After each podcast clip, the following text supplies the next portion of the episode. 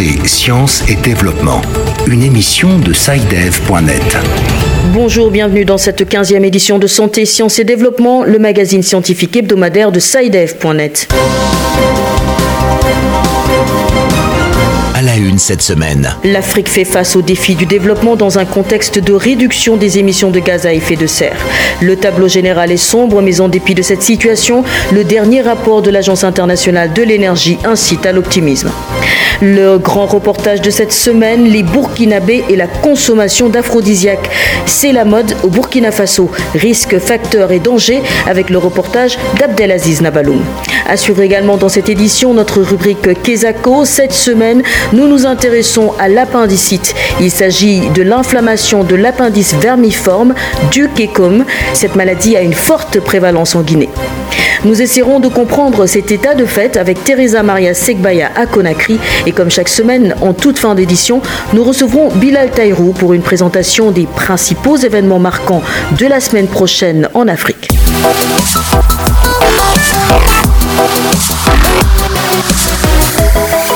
Mais tout d'abord, une synthèse de l'actualité scientifique de la semaine écoulée sur le continent. C'est avec vous, Amzat Fassasi. Science Express. La rougeole a tué près de 5000 personnes en République démocratique du Congo en 2019, annonce des autorités après la propagation de la maladie dans toutes les provinces du pays. Près de 250 000 personnes ont été infectées cette année seulement. Selon l'Organisation mondiale de la santé, il s'agit de l'épidémie la plus importante et la plus rapide au monde. La rougeole en République démocratique du Congo a maintenant tué plus du double du nombre de personnes décédées des suites du virus Ebola au cours des 15 derniers mois. La Côte d'Ivoire, avec le footballeur vedette Didier Drogba, a lancé vendredi à Abidjan une grande opération de plantation d'arbres pour lutter contre la déforestation, baptisée « Un jour, 1 million d'arbres ». L'opération veut alerter contre la déforestation qui a fait perdre au pays la quasi-totalité de ses forêts en une cinquantaine d'années. Elle est une première étape, le début de la reconquête, a déclaré le ministre ivoirien des Eaux et Forêts, Alain Richard. Elle vise à recouvrer au moins 30% du territoire national d'ici à 2030. 4 adolescents sur 5 au monde ne bougent pas assez, les filles en particulier, selon une étude publiée par l'OMS qui recommande 1 heure d'activité physique par jour pour améliorer la santé et prévenir les maladies. Rien ne suggère que cette tendance soit récemment inversée, a affirmé Liam Riley, co-auteur de l'étude, lors de la présentation aux médias. L'étude a été publiée dans la revue The Lancet Child and Adolescent Health. L'Afrique fait face à un gros dilemme au lendemain des accords de Paris sur le climat. Comme chacun le sait, il n'y a pas de développement à grande échelle sans énergie. Malheureusement, au même moment, la crise énergétique qui frappe plusieurs pays d'Afrique subsaharienne depuis les années 1980 constitue un gros handicap. Pour ne rien arranger, les accords sur le climat restreignent les possibilités d'utilisation des sources d'énergie classiques, grosses pollueuses. Pourtant, l'Afrique peut devenir le continent où des niveaux soutenus d'urbanisation, d'industrialisation et de croissance sont rendus possibles avec beaucoup moins d'énergie que dans d'autres parties du monde. C'est ce qui ressort du rapport mondial sur l'énergie publié la semaine dernière à Paris. Explication d'Arnaud Rouget, expert sur l'accès à l'énergie en Afrique, au siège de l'AIE à Paris. L'Africa Energy Outlook examine en profondeur l'influence grandissante du continent sur les tendances énergétiques mondiales. Avec plus de 2 milliards d'habitants sur le continent d'ici 2040, dont un demi-milliard de nouveaux urbains et une industrie en fort développement, l'Afrique va connaître une hausse considérable de ses besoins énergétiques. Quelles conséquences pourraient avoir les scénarios des politiques annoncées par les pays africains sur la décarbonisation au niveau mondial ? D'immenses progrès sont également réalisés dans le domaine de l'efficacité énergétique.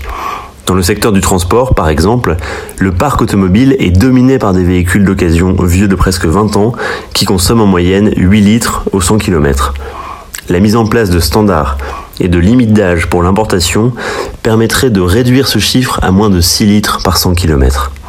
Enfin, au-delà du CO2, la réduction de la combustion inefficace de biomasse grâce à des solutions de cuisson plus propres, dont le GPL, permet d'éviter les émissions significatives de méthane et d'oxyde d'azote, tout en diminuant le nombre de décès prématurés liés à la pollution de l'air intérieur. Arnaud Rouget de l'AIE au micro de William Goussan.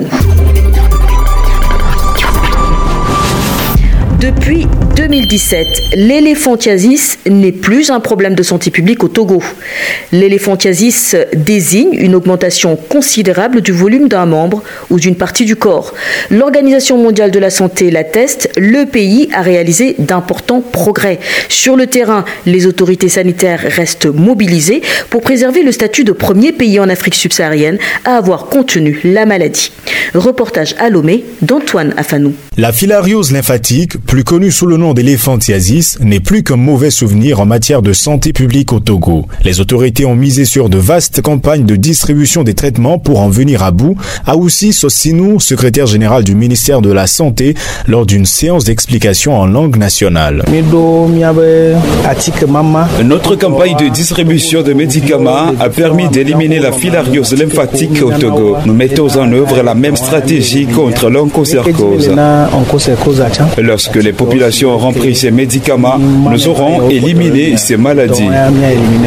Dans sa lutte contre la filariose lymphatique et l'onchocercose, encore appelée cécité des rivières, le Togo est appuyé par le programme Mectizan, du nom du traitement administré aux patients. Yao Sodahlon en est le coordonnateur national. Le Togo aussi a fait de très grands progrès en matière de lutte contre l'onchocercose parce qu'en ce moment, on peut dire qu'il n'y a plus de nouveaux cas de cécité liés à l'onchocercose. Le Togo pourra arriver à l'interruption de la transmission dans certaines régions du pays. Les régions qui restent à couvrir sont celles des plateaux, de la Kara et des savanes, et le programme Mectizan renouvelle son engagement sur la durée. Yao Sodahlon. Notre engagement est un engagement durable. On va continuer à donner le médicament au Togo et bien sûr dans d'autres pays du monde jusqu'à ce que les deux maladies soient éliminées. La filariose lymphatique, deuxième cause de handicap à travers le monde, touche près de 120 millions de personnes dans 73 pays. Antoine Afanou, Lomé, Santé, Science et Développement. L'économétrie, c'est l'utilisation des mathématiques, de la statistique dans les analyses. Il y a plusieurs gens qui disent qu'ils ont été harcelés par leurs professeurs. Les scientifiques auront fait leur travail à produire du savoir. Grand format.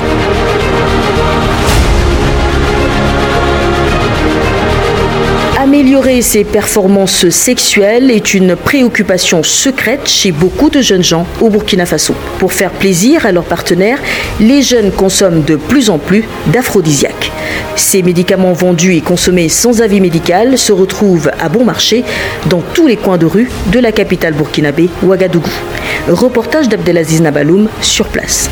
Charles Traoré a 22 ans, sexuellement actif depuis 2 ans. Il est prêt à tout pour satisfaire sa bien-aimée âgée de 20 ans. Rencontré au marché de l'Allée au secteur 4 de Ouagadougou, où il est venu se procurer du cancancan, son aphrodisiaque préféré. Sans langue de bois, il confie. Bon, l'aphrodisiaque que je prends généralement, c'est l'aphrodisiaque qu'on appelle cancancan. Bon, je prends le cancancan là juste pour satisfaire ma chérie que j'aime tant et que je ne veux pas perdre.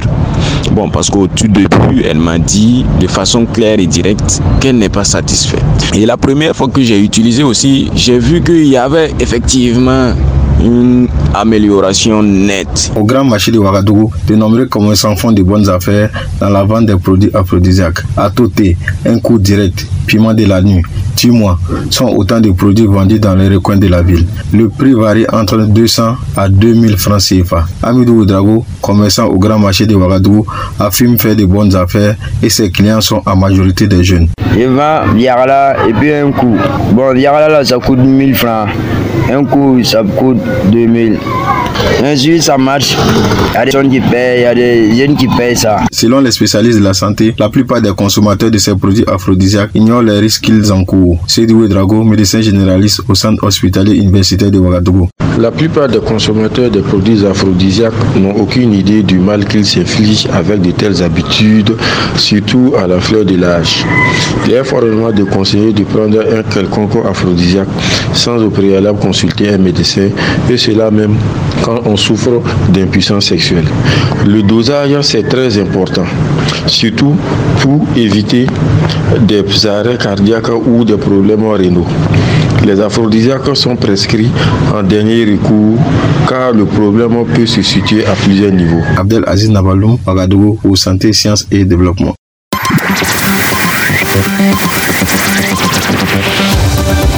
Kézako, qu'est-ce que c'est? Vos questions à la rédaction, les réponses de nos experts. Avec tout d'abord la question de la semaine qui nous arrive de Conakry en Guinée. Bonjour SciDev.net, je suis Mamadi Sidiki Kamara depuis Conakry en République de Guinée. J'aimerais savoir pourquoi dans la majorité des familles guinéennes, des personnes souffrent d'appendicite et subissent par la suite une intervention chirurgicale. Merci Mamadi. Direction Conakry où nous allons maintenant retrouver notre correspondante Maria Teresa Segbaya. Bonjour Teresa. Bonjour Sylvie. Alors dites-nous, qu'est-ce qu'il en est exactement? Est-il vrai que la plupart des Guinéens ont subi des interventions chirurgicales pour se faire soigner de l'appendicite? Effectivement, l'appendicite est devenue une maladie acolyte des Guinéens.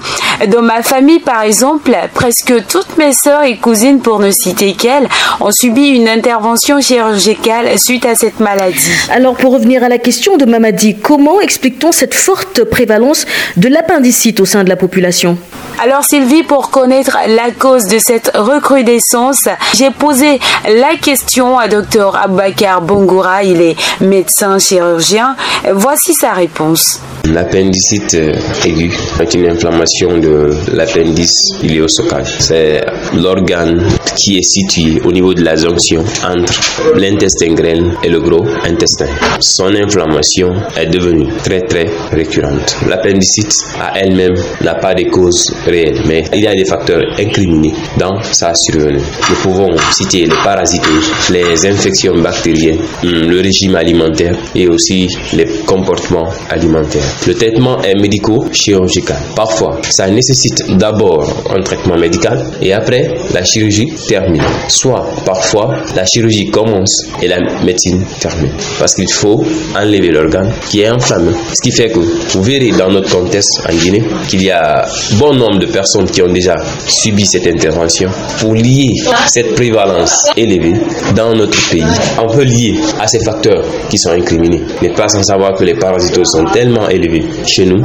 En dehors de ça aussi, les comportements alimentaires, les gastro-entérites, ainsi de suite. Il y a une prévalence aussi qui est beaucoup plus élevée chez les femmes. Peut s'expliquer par la proximité de l'appendice avec certains organes, à savoir les troncs et les ovaires. Donc, lorsque la cause elle est infectieuse, l'infection peut diffuser vers l'appendice. À l'instant, Sylvie, Dr Aboubacar Bongoura, médecin chirurgien qui répondait à notre auditeur sur la recrudescence de l'appendicite dans les familles guinéennes. Il est important de rappeler que cette maladie sert aussi de fonds de commerce à plusieurs médecins guinéens qui évoluent dans la clandestinité et ces derniers feignent de détecter l'appendicite chez toute personne se plaignant de douleurs abdominales sans des analyses ou consultations adéquates. Maria Teresa Segbaya, merci. Je rappelle que vous étiez en ligne de Conakry. L'agenda. C'est au tour de Bilal Taïrou qui nous rejoint en studio pour la présentation de l'agenda scientifique de la semaine prochaine sur le continent. Merci Sylvie. Eh bien, la semaine prochaine sera bien évidemment marquée par la célébration de la journée mondiale de lutte contre le sida. Plusieurs manifestations marqueront cette journée à travers l'Afrique, dont la plus importante est la 20e édition de la conférence internationale sur le sida et les infections sexuellement transmissibles en Afrique. Placée sous le thème Afrique sans sida, innovation, communauté et leadership politique, l'événement se tiendra au Rwanda du 2 au 7 décembre 2019. À noter également que le 2 décembre, l'Union africaine organise à son siège à Addis Abeba un forum intitulé l'Afrique contre Ebola. L'objectif de ce forum est de mobiliser les ressources matérielles et financières nécessaires pour mettre fin à la crise d'Ebola en RDC et dans les régions environnantes.